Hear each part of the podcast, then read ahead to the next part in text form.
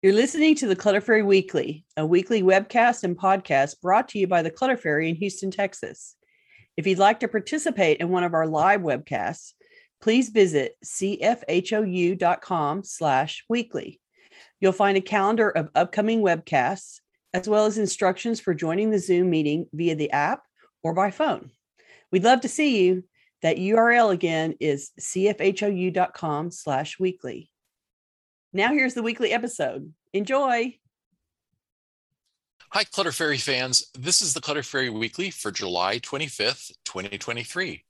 I'm your co host, Ed Gumnick, and I'm speaking with Gayle Goddard, certified professional organizer and owner of the Clutter Fairy in Houston, Texas. Hi, everybody. The Clutter Fairy Weekly is the webcast and podcast that digs deep into the clutter that piles up between you and the life that you want to be living. We explore the habits and behaviors that lead to clutter, and we suggest strategies to slow the accumulation, reduce the collection, and comfortably manage the stuff we decide to keep. For anyone who's new to our Zoom meeting, we want to let you know that you can share your comments and questions via the chat, and I'll try to make sure Gayle gets to them before we move on to another topic. You can also use the raise hand feature if you want to make a comment or ask a question yourself via audio or video.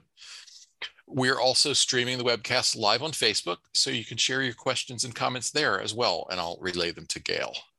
We're going to start by talking about last week's weekly tittle, which was called Many Hands Make Light Work. We might have, maybe we should have called it Many Hands Make Light Work when you can get them to cooperate. right? when they're on board.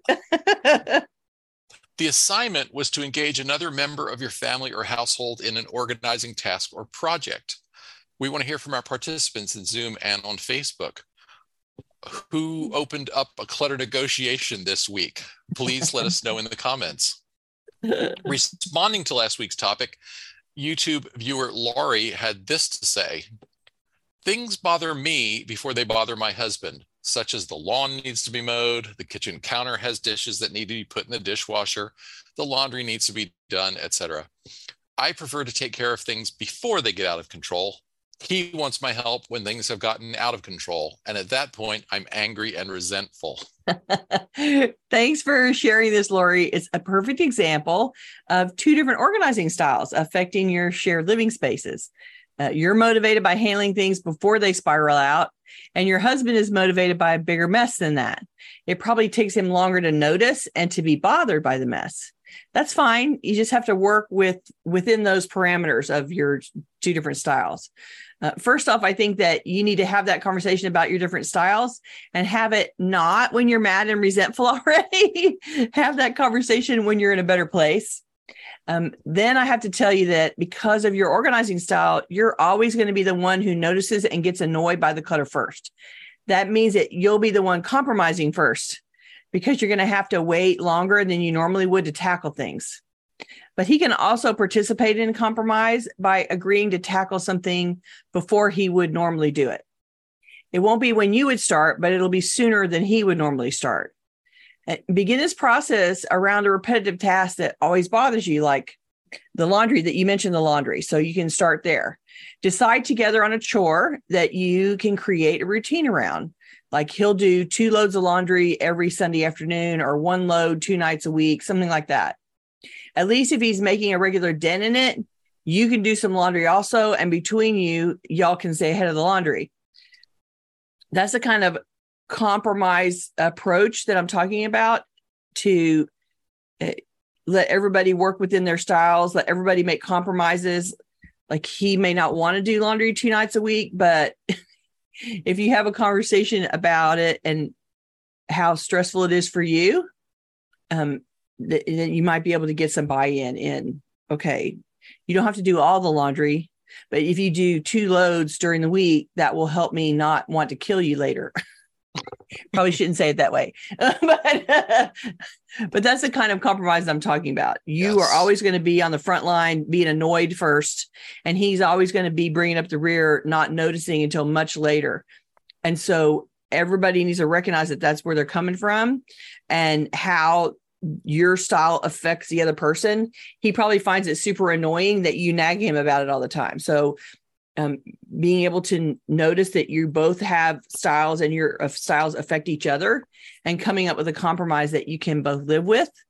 Um, you won't be able to get him to be you um, as much as you would wish for him to change his style to be your style. It's not going to happen, but you can probably reach a compromise where he's not letting it go so far so that when you get ready to when he's ready to tackle it, you're already angry and resentful. That's what we're trying to avoid. So let's uh, you know, shoot for a compromise in between there somewhere.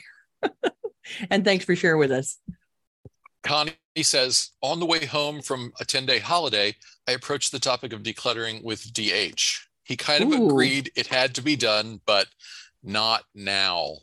Oh, uh, not now. Uh. Well, she's halfway there. He's agreed it needs to be done. Right. well, and I think at that point, I'm imagining that he's hearing we have to declutter the house and he's having that overwhelmed response of, oh God, I don't want to, I don't want to start this project that's going to be huge and never ends.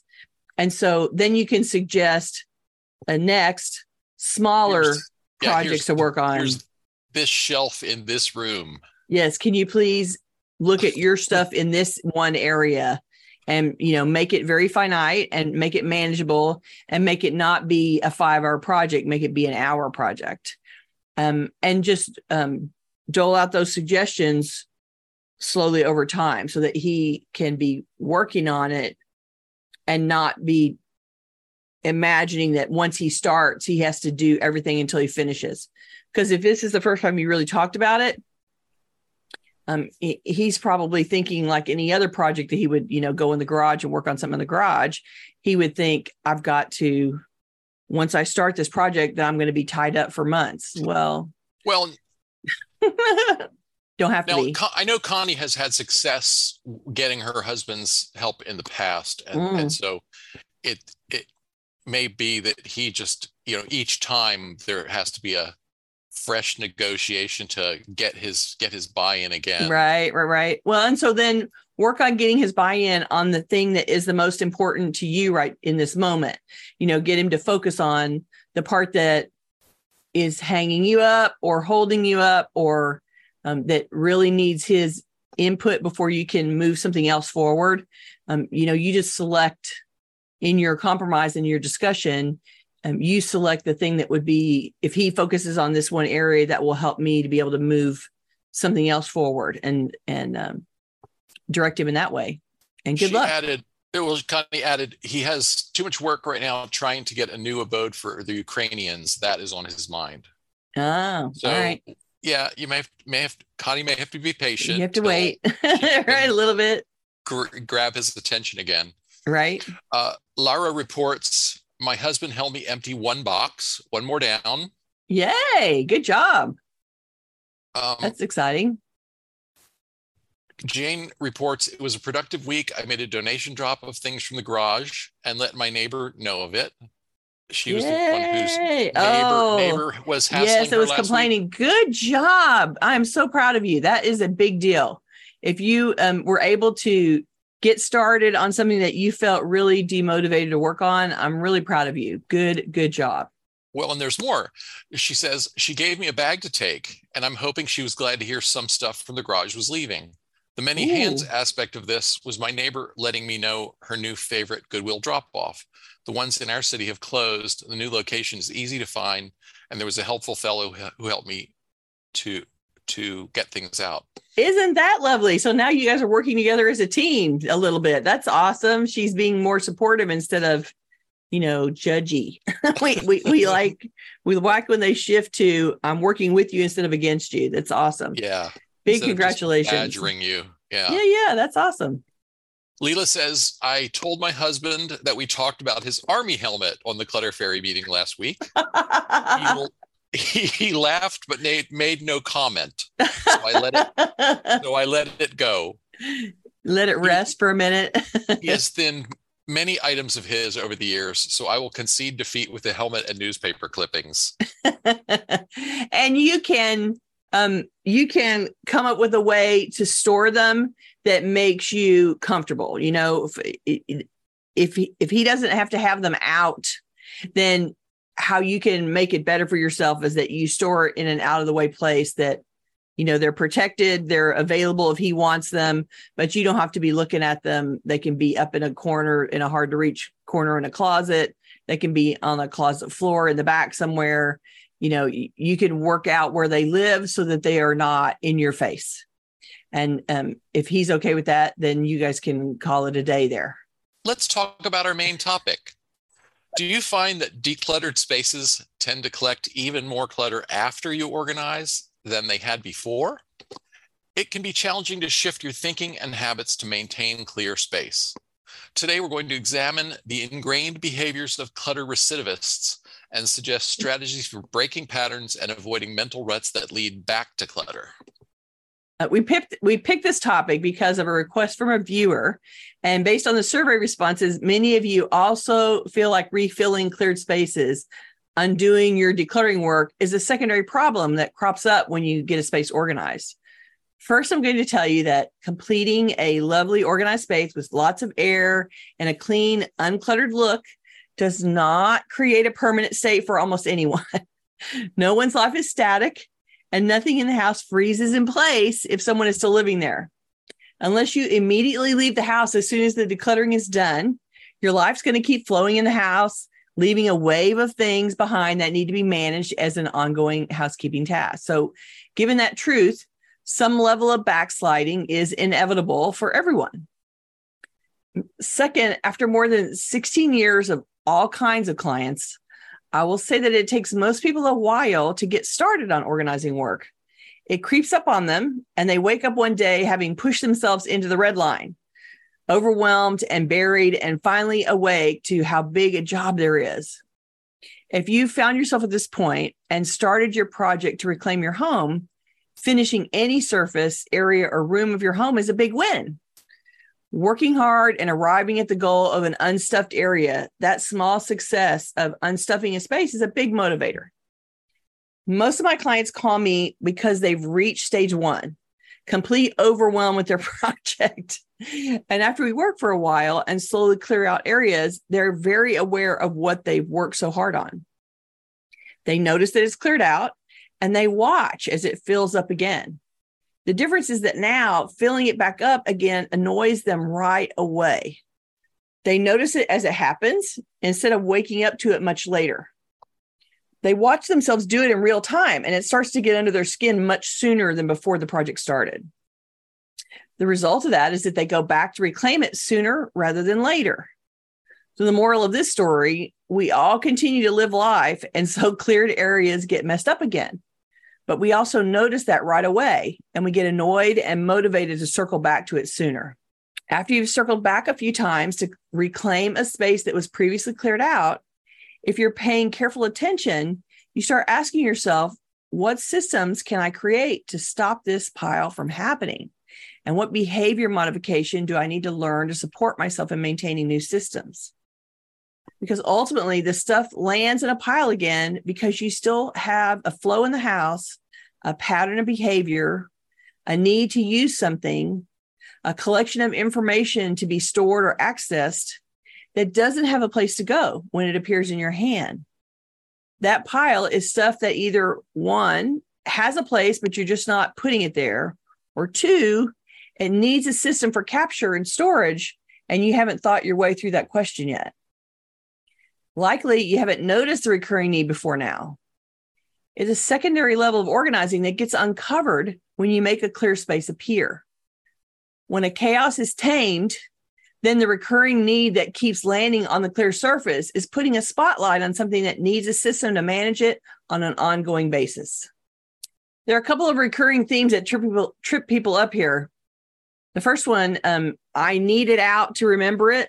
I have to see it out. I hear some version of that a lot, especially from ADD people, um, but from all kinds of people that are more visually oriented than um, um, some other way. Uh, the visual helps trigger them. So I know that there are lots of people who claim out of sight, out of mind. They can't remember to handle it without having the item out and visible. And I understand the urge and the preference to do this. But after you've got about five things out to remember them, you've created a pile And it's a whirlwind of stuff that you can't actually see the individual items in the pile. You can't ever see everything out. So you see what's on top of the pile and you rely on occasionally filtering through a visible pile to see what's happening in there. But by then, deadlines have passed, expiration dates have passed, events have gone by. You miss a lot this way. And keeping that one paper with a company name on it to remind you to make a phone call is an ineffective method for remembering to make a phone call. Lots of papers lying around are there as triggers to remind you to do something. You don't actually need that piece of paper. You need to remember to make the phone call. What's really missing here is a way to capture and refer to an action list. That list can be visible in several ways. It can be a list on the wall, it can be a digital to do list, it can be a handwritten list on the fridge. But converting your pile of reminders to an action list that you maintain and refer to regularly is how you convert those piles into something manageable. Even if you put a collection of magazine holders on a counter with labels and a master list that sits in front of the holders, it's a better capture technique than lots of scattered random piles. For people that are visual, making that conversion to a capture system is a it's a big stretch. It's it's a new idea and it's a it's a large leap. But it is the next step to not living with a bunch of piles because you're always going to have more than five things you need to remember and you're never going to be able to have them all out so that you can see them and remember them as a long wide covering every surface visual landscape so that you can see it all and uh, that process is an instinct that we do. but if you're visual, it's an instinct that you try to eh, do it that way, but it's never really a very successful system. It, you'll get a few things done, you'll see a few things, but there's nothing about that system that makes things happen in a timely manner. And I think that's the biggest fail in having it all out so you can see it. There's no component of noticing deadlines, um, and and when there's more than a few pieces of paper out, then there's no ability to see. You have five things out or 10 things out, and there's another 20 things underneath it that now are not visible. And so then they've fallen off your radar. And there's no way for you to circle back and see it unless you stop and shuffle through the pile. And for most visual people, they put it out and they never touch the pile again. And so it's sort of a, a recipe for failure. And coming up with a system that captures and refreshes you and keeps you apprised of the deadlines is going to be the more successful way to deal with it. Is what I'm saying. There's a million ways to make that fun and pretty. Um, there's even a big, you know, wall size post it note that you can put up on the wall and write on it. You can use a whiteboard to write it up on the wall uh, if it needs to be visual that way. Um, there's all kinds of way for you to make a to do list visible, but the random pieces of paper as your sort of visual laid out to do list, not really successful um, process. So the second um, hang up that p- people get tripped up by is one person said it in the survey specifically. So I'm quoting this back to you. This is one of the survey responses. I just don't like to put things away right away. I can do that later. It's a constant refrain. My desk, my never empty desktop are always the result of delayed decisions and delayed action in favor of something more pressing or more interesting to do. So, heard that. that. Anita. That was Anita. was it Anita? Okay. Yeah. so, um, she just wrote out something that I've heard a million times. Yeah, I, I'm not going to, I don't want to deal with that. I can do that later. I can do that later. And I hear that often, often, often. There's always something more interesting to do and you're making a choice to do something more interesting instead of maintaining your space how you want it to be. That's a choice that you can make for sure. But if you want to keep a clear space that you've worked hard to uncover, this is showing you a behavior change that you need to cultivate. Deciding to do something that's not interesting, but just needs to be done, is how you maintain the other thing that you want to experience, which is a clear space that is soothing and reassuring the interesting thing you're doing instead of making decisions or putting things away gives you one kind of reward, but it's at the expense of another. So you have to know that you're making a choice to choose immediate distraction over doing something that isn't fun, but consistently delivers serenity and peace of mind. If you find yourself here, then working on tricks to focus, scheduling maintenance work sessions, trying out ways to focus on the needful things that aren't fun, this is where you next need to work. Overall, you can think of this as round two of your journey to be organized. It's the places where you're refining your systems so they reflect what's actually important to you, how you actually use specific items and spaces. It points out the objects and the needs that you haven't yet thought through clearly. It's not easy to solve everything that creates clutter in the first go. So, noticing these places that refill with random stuff is pointing out to you what needs and systems got missed in round one. And it gives you the feedback you need to address it as round two of your organizing project. As an organizer, I suggest and put in place various systems for a client and then wait for feedback from daily use of the systems. Sometimes my ideas work well for a client right away, and sometimes they have to be tweaked to better suit the client. I'm good with that. I try to gather good intel on how the client needs things to go and suggest a solution that would suit them. But often the systems need minor tweaks to make it truly work for them consistently. You can go through the same process, refining your designs until they truly work for you, and reach out when you can't figure out what to do. If you have a problem but can't find a solution, reach out to your network for ideas or call in a professional. if you've already decluttered, then you can use an expert to help you with round two, refining the systems until they work well for you. It's a good time to spend money for expert guidance and solution ideas and you know where to find me, right? mm-hmm. I am available for virtual organizing anytime. And, you know, addressing the I've decluttered this room, but I still have this problem I don't know what to do about. Those are great questions to come and ask me or any other organizer that you have in your area for sure. Connie says uh, DH has the strata system. The right. older things are at the bottom of the almost sliding piles on his desk. He claims he can find anything. He has proven himself wrong too many times. yeah, the thing about the strata system is uh, you, you have a general idea where you think it is. Um, and depending on how good your memory is, and some people are really oriented that way, and they can absolutely like I know that that document is right here, and they can sort of put their hands on it right away just because they remember the layering that they've done but most of the time the layering is a little unconscious and so you're not actually recording where something's going when you put it in a pile. If it's become a pile that's threatening to topple over i would venture to guess that not everything in that pile has the same priority or or value. value or importance. Um, jane responded to connie's text saying i've um, I've recently created a time will tell bin for mail that comes in that I may want to look at later, but has no action items. It's much like your husband's approach, except nothing in it requires action. That's a really important distinction. Ooh. Um, the nice and so the idea about, is that that it, that it sits there and marinates for a while while she thinks about it. Yeah, I guess that's the idea. That I, I may want to look at later. Mail okay. I may want to look at later. I, I think that could be um, charities you're thinking about donating to, things you're thinking about subscribing to, uh, things, catalogs where you saw something you might want to buy, perhaps. Mm-hmm.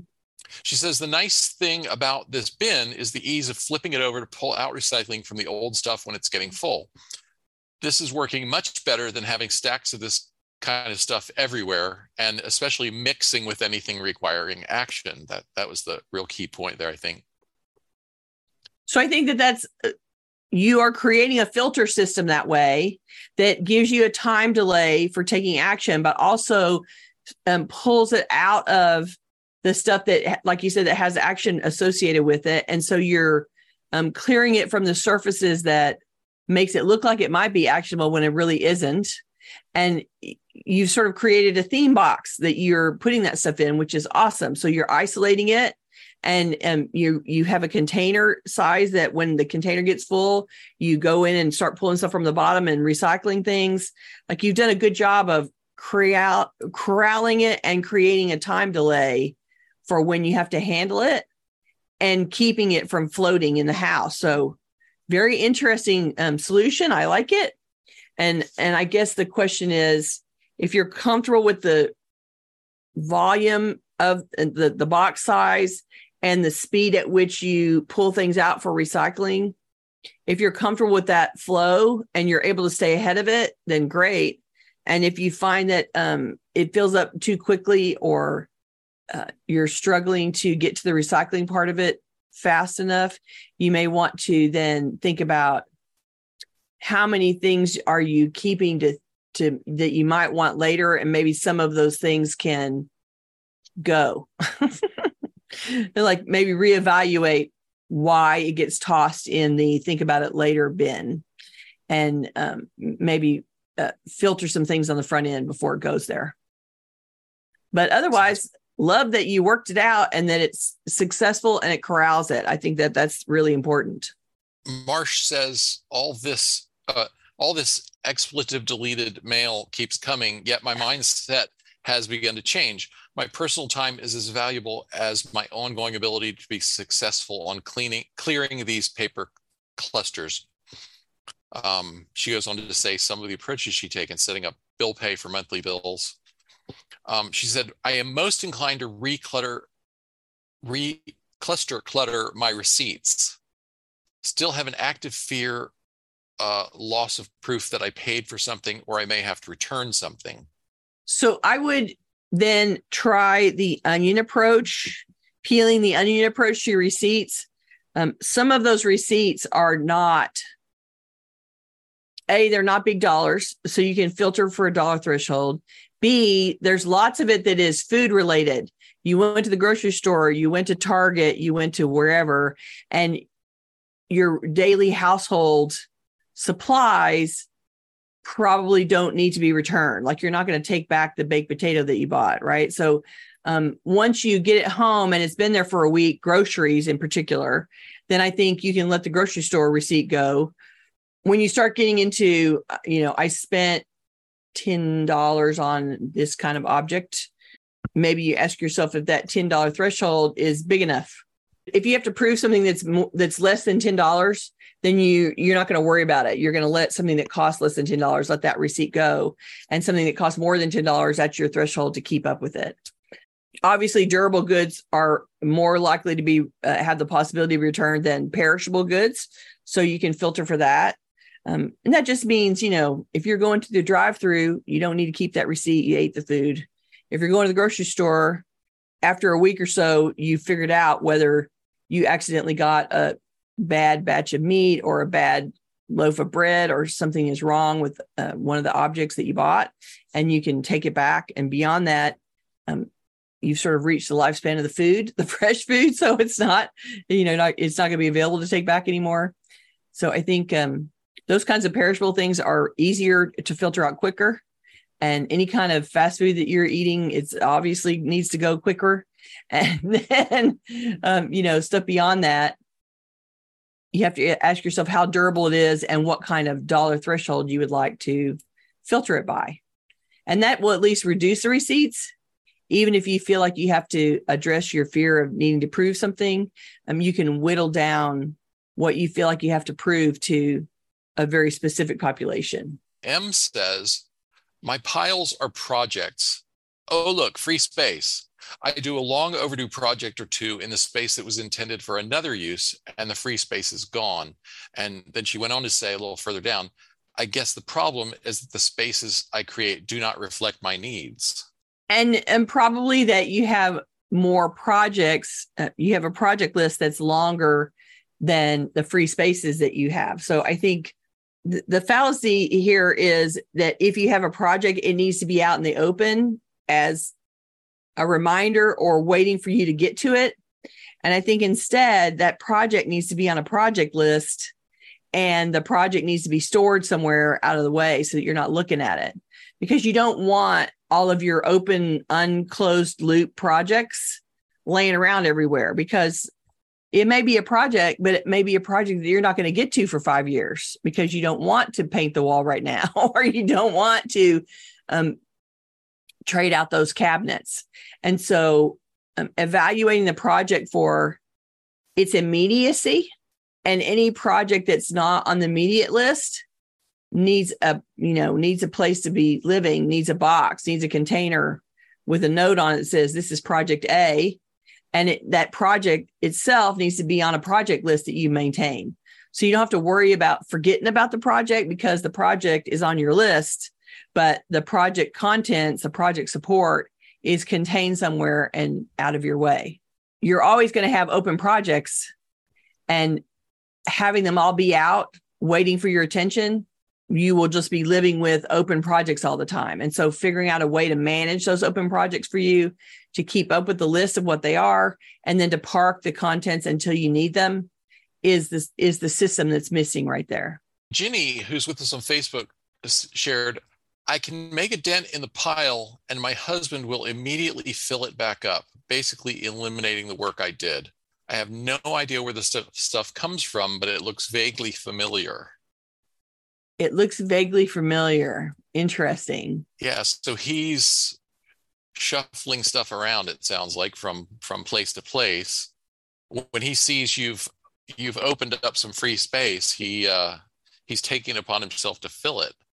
Right. How do so, you how do you how do you open that negotiation? Right. I think um, having a conversation about that is super important. Um, because really, once you clear a space and you want it to stay clear, then you're redefining the purpose of the space. And for him, an open, clear surface is likely a horizontal place where he can start stacking more and spread out more. But I think you having a conversation that this horizontal surface is not your storage area, it's not a work surface, that this is an area that I want our home to stay, you know, to look nice, to be uh, appropriate for others to come over, for it to be serene for me and I need this space that I've uncovered to stay clear. He may be operating from the, oh, look, it's another horizontal surface I can cover theory. and, and lots of people do that. But I think pointing out for you, for him, that no, this surface is off limits. Like we're, we, I've cleared it. It needs to stay clear in order for our decor, for our house to look nice and this is a no fly zone for you. I know you're tempted. I, you know, stop it. Michelle says, I have defined certain rooms as no fly tipping zones, and woe betide DH if he does. Right. yeah, they're, you know, clearly you can't declare that for the whole house. But if it is a public area, if it's an area where you are going to have guests over, um, if it's where everybody sits together at night you know there's a reason why certain areas it works better if it stays clear. And you know you can define what those pieces are and what those places are and say yeah this is on the no fly list buddy. I'm sorry it is not a surface that i uncovered for you to use as storage emily sue says i'm going through papers right now I'm on the very last small pile of my seventh and final bin. I've been going through papers every day since May 9th this year. I can't believe the amount of paper I've been moving around with me. It's been an eye opening experience. My husband and I are currently working on creating a system to prevent this backup in the future. Excellent. Oh, congratulations. Isn't it shocking when you realize how much dead weight you've been hauling. That's always like, and then you get into it and you're like, why is this in here? And it's always in here because you have not, up to that point, you have not been willing to go in and look and realize what, you know, what waste it is, what uh, trash it is. So good for you going through it and good for you designing a system. Um, you guys working it out so that you can like be churning the um, the paper in real time instead of as an old as an old you know finite project on the back end. Good job. That's always exciting to hear. Since may. So think about that. If you've been doing boxes since may now we're in the middle of july almost the end of july. So you've been really working at it.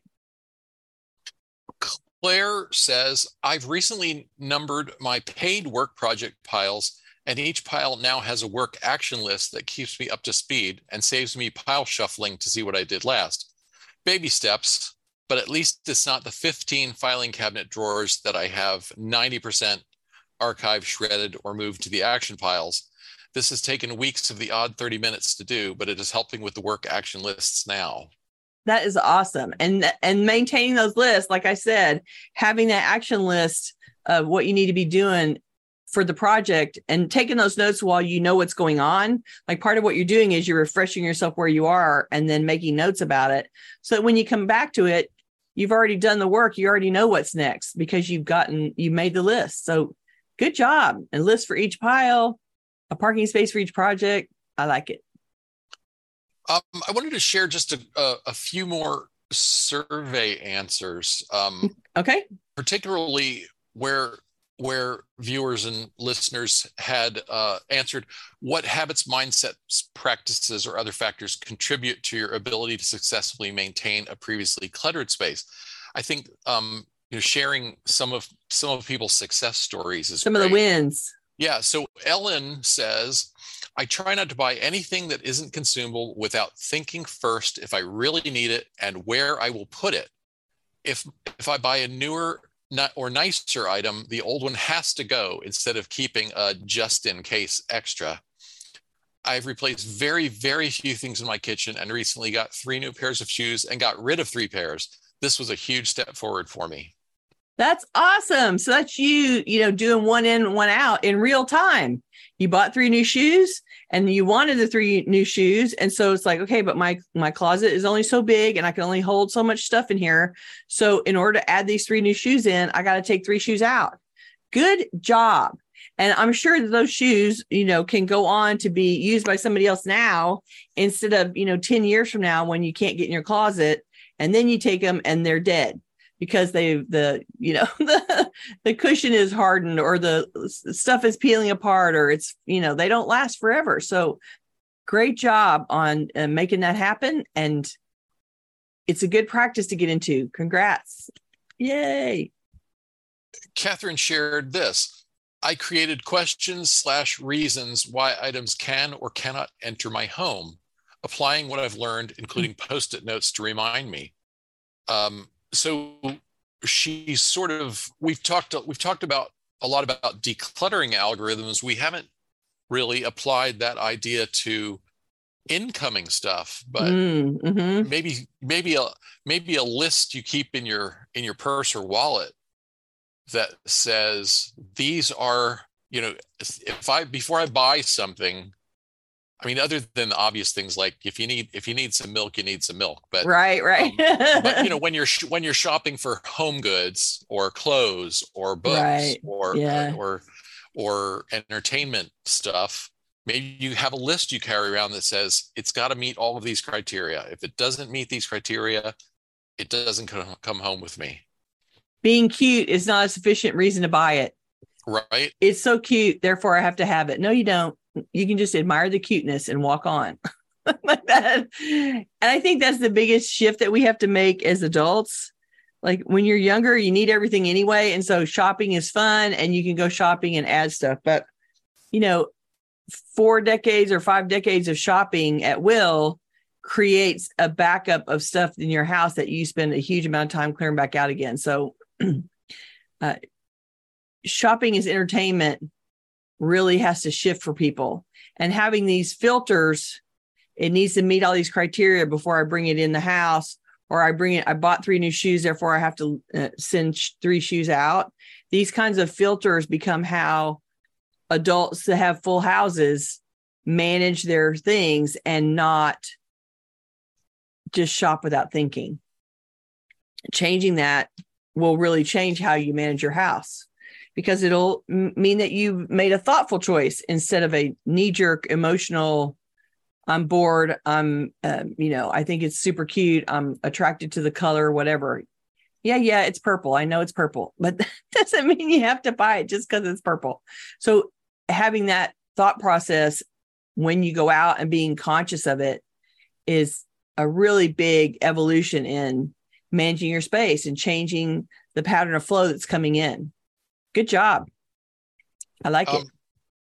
Naomi offers a, a simple suggestion, um, but I, this is one that a lot of people have not already addressed, I, I think. Mm-hmm. Naomi says a key holder plaque on the wall right beside the front door frame. Having finally trained myself to hang up the keys as I come through the door has changed my life. No more panic searches for the keys when I'm already running late. Isn't that the worst? That is the It's- worst when you're running around because you can't find the keys. It's the worst. So good job. And the truth is, people don't think about this. Like the keys are only important outside of the house. Once you come in the house, you're not going to need the keys anymore until you leave the house again. You don't need the car key in the house. You don't need the house key in the house. So it has to come in the door. It's going to open the door and you're going to come in and then it immediately is not important anymore. So you might as well hang it up right there because the next time you're going to need it is when you want to go out the door and lock it and go unlock your car and get in it and drive. And so that whole key bundle that we carry around is not important once you've arrived in the house. And that's part of why it gets tossed aside. Like you come in, and you throw it down Drop because it. now yeah. it's not important. But having that, like the last thing that it does is open the door to get you in the house, and then it sh- and then it should be immediately off duty and be hanging on the wall somewhere, right by the door. And I love that. You know, hanging that plaque. There's a million little hooks that you can put up to make it look pretty, or you can have a little, you know, if there's a table by the door, you can have a dish that you throw it in, whatever. But it is not going to be necessary until you leave the house again. And so letting go of it as soon as its job is done means that you don't have those miserable, stressful mornings where I'm late, I'm late. Where's the keys? Where's the keys? Because, you know, there's no finding the keys when you're hysterical. like that's just, you know, that's just a recipe for disaster and never getting where you want to go. So, been there, done that. No. Yeah, I have that same hook by the door and my keys go up there while I still have things in my hand. Like I come in the door and close the door and I'm hanging up the key before I walk away from the door immediately. And you're right. It's like it makes your life so much less stressful. I'm so not awake in the morning and I do not need to be trying to chase down keys. And, you know, if I'm losing my keys or my glasses, my life is a wreck. And so it's something that has to be done um, and has to be ready to go right away. Okay. Also, in response to our question about you know what what helps you, um, Brenda said, "I don't wish to become a hoarder like my mother, Oh, especially when I returned from my mother's house and as I entered my own, I needed to step over quite a few items." And decided then and there I needed to change. nothing like a little time out of the house and having to come back to reflect to you that maybe this isn't exactly how you want to be. Good job for noticing, let me say, first of all. And, you know, if you've had an experience of living with your mother and having your mother's space be out of control and how difficult that is to navigate, if you start to feel like, ooh, ooh, I'm looking a little bit like her, then good job for noticing and good job for you know diving in to start changing it for yourself now before it becomes way more manageable than it is right now. And and for your own safety, you know, we want you to be able to get in and out of the door safely. And the idea of opening the door and climbing over things to get in means that it's not safe for you to get in and out of your house. And that um, is a concern because, you know, what if the house is on fire? what if you have to run out of the house in a hurry and you're like climbing over stuff to get out? You don't need to be tripping in the dark when the house is on fire. So, good job. Pay attention. Make it safe for yourself. We love it. We want you to be safe. Um, an anonymous user responded to that question. I am constantly weeding, or as Gayle says, filtering, or her Texan, thinning the herd, which I love. I try to look at my spaces as a stranger would, so that I'm not getting so used to a space being cluttered that it be, by, that I become blind to it. I try to keep fresh eyes. That's a great thing to think about and to try to be conscious of the idea of um, how would another person see this? Like we live in it and we tune it out and we don't pay attention. But what would somebody else see if they walked in and looked at it? And it's great for you to keep that as a sort of an objective um, motivator reminder and uh, allowing you, uh, using that point of view to allow you to keep um, thinning the herd. Awesome. And yes, that is a very Texan thing. I don't think of it, but it really is a very Texan thing to say thinning the herd.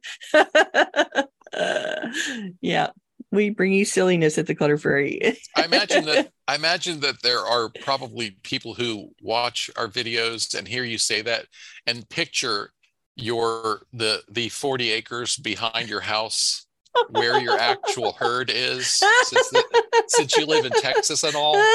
yeah. Yeah, no. There's no actual herd here. It's okay. Um, I live in the city. I have friends that have a herd out, out in the country though. oh, isn't that funny?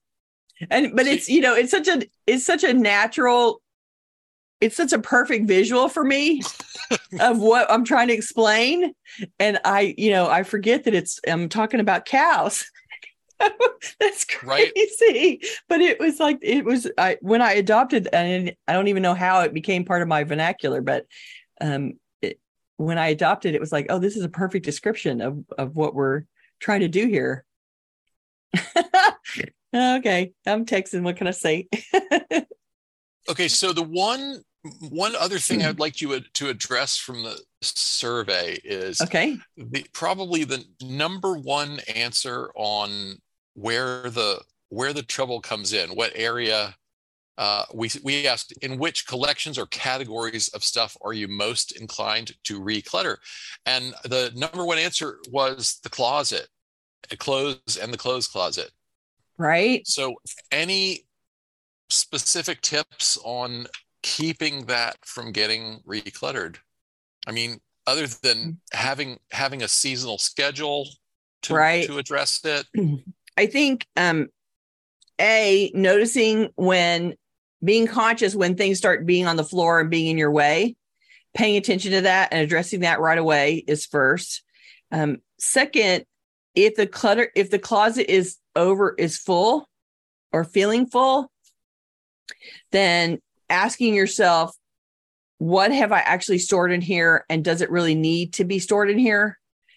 Maybe there's more to be let go of here. Like we we use closets to hide things and save things, right? And so if if you've stashed some too much stuff in there, that's part of why it's overly full. So you may want to go, okay, I delayed making some decisions by stashing some things in the closet. And maybe I need to pull some of those things out and decide whether they really need to be stashed in the closet or not. Maybe I can now circle back to them and let some of that stuff go, um, donate some of that stuff away. There are things that go into the closet when they feel hot and valuable and important. But the truth is, they're just, they cross the line from I'm using it to I'm not using it. Um, you know, I'm imagining the, um, the table decorations for the wedding that got boxed up and brought home at a particular client and they went into the bedroom and became a stack against the wall but they could have just as easily been in the closet and they go in there because you spent money and you just used them as table decor and so they feel valuable but the truth is their use happened and is never going to happen again and so it was just a delayed decision it was hard for you to go okay i really don't need these and i can move them on immediately but now they've been marinating in there for a while, and you can probably go back and go, yeah, the wedding was five years ago. I'm not, no other bride is going to want this decor. I need to send this on to donation and let them go um, live somewhere besides my house. so our closet is uh, is you know the hall of delayed decisions for sure. And so going in there and finding out what delayed decisions are in there and can be made now will help you maintain the space that you've got and keep it dialed down. Okay. I think we should talk about next week. Okay. We will be back next week. That is uh, Tuesday, August 1st at noon US Central Time, live in Zoom and streaming on Facebook. We're going to talk about, um, we had a survey response this week asking that we address safety again. Um, the, the respondent mentioned having toddlers in the house and wanting advice on how to keep the floors clear. So we're going to talk about issues of safety, mobility, and the ease of access. Yeah, and that was like toddlers and grandparents living together in the house, and that the yes, toddlers yeah, mess was threatening right. to the grandparents. And yeah. maybe vice versa. Who knows? right, right. so watch watch your email for for for announcement of that. Okay. Why don't you give us the title? Okay, this week's title is Reset Your Recluttered Space. This week's assignment is to address one area of your home with a tendency to get recluttered. Identify a space that you previously decluttered entirely or at least substantially, toward which clutter seems to keep gravitating. Notice what's accumulated in the space since the last time you gave it any attention and pick one item to focus on. Ask yourself, why has the item landed in this spot? Who put it there? When, why, or under what circumstances? Does it have a rightful storage place elsewhere in the home already? Does it need to be kept at all? Now think about a habit you might cultivate or a system you could design and implement this system to keep this item and similar items from ending up as reclutter. And repeat this process as many times as you need for the space that you've selected and return to this exercise each time you start to see a clear space filling up again. So go and um, talk to your recluttered space, find out what's going on in there, and then come back and tell us about it later. Okay. Somebody mentioned in the chat today that she always forgets about the tittle and doesn't doesn't write it down and so on. And so I'm going to repeat the the link for, to the show notes, which is ht uh, which is cfhou.com slash tcfw175. That's where you'll be able to find the full text of the tittle. So you don't you don't even have to make notes. Just go to our website. Go to the website, look, look it up. Look for the latest show notes, and you'll have the tittle right there in front of you. Right. All right. If you're watching this on YouTube, we would love for you to join us live. To get notifications about upcoming events, we invite you to join the meetup group by visiting cfhou.com slash meetup. Our live group is lots of fun. So um, we have lots of, uh, you know, fun chat during and afterwards. It's a fun yes. group, so you should come hang with us. You can also follow us on Facebook by visiting cfhou.com slash Facebook or join our mailing list by visiting cfhou.com slash subscribe. We love to hear from you, so please keep your questions, comments, and topic suggestions coming on YouTube, Facebook, or anywhere that you find us. You can always reach us through our website at clutterfairyhouston.com. Thanks so much for coming with us this week, coming along for the journey. We're always so glad to see you, and we really appreciate how active and participatory you guys are. Y'all are just really great about making comments and doing surveys, and we appreciate that so much. So, thank you for joining us, and we'll see you next week. Bye-bye. Bye.